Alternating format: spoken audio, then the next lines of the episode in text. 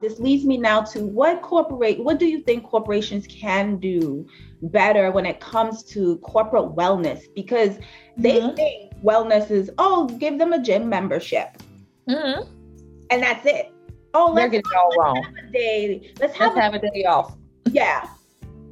And I got so frustrated when I saw a couple of organizations that posted, oh, in response to World Mental Health Day, we've given all of our employees a day off to recruit, rejuvenate. Da, da, da. I don't know if you saw my post. I responded today and say for World Health Mental Health Day, don't give your employees just one day off from the, the stress that you are embarking upon them. Yeah. Give them every day off. And it starts with, like you said, it has, when you think about wellness, it has nothing to do with the gym membership. It has nothing to do with a little diet plan or no. or walking challenges and you know all those things that right. we think right. Um, it has everything to do with the culture in your organization.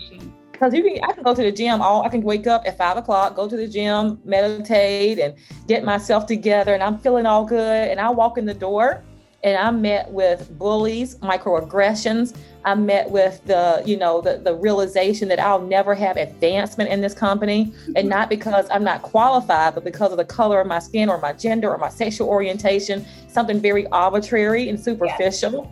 If I'm walking in and I'm, you know, seeing people that don't look like me, which you know may give me an imposter syndrome or i've got a code switch i've got to you know conform myself to some kind of cultural norm those are the things that create stressful environments, you rate stress on um, people.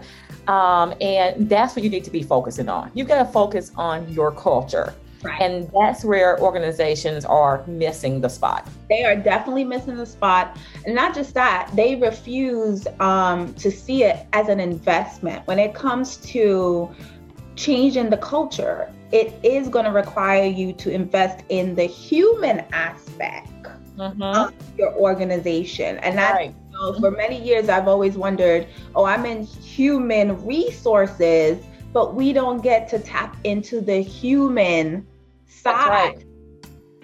That's right. You don't.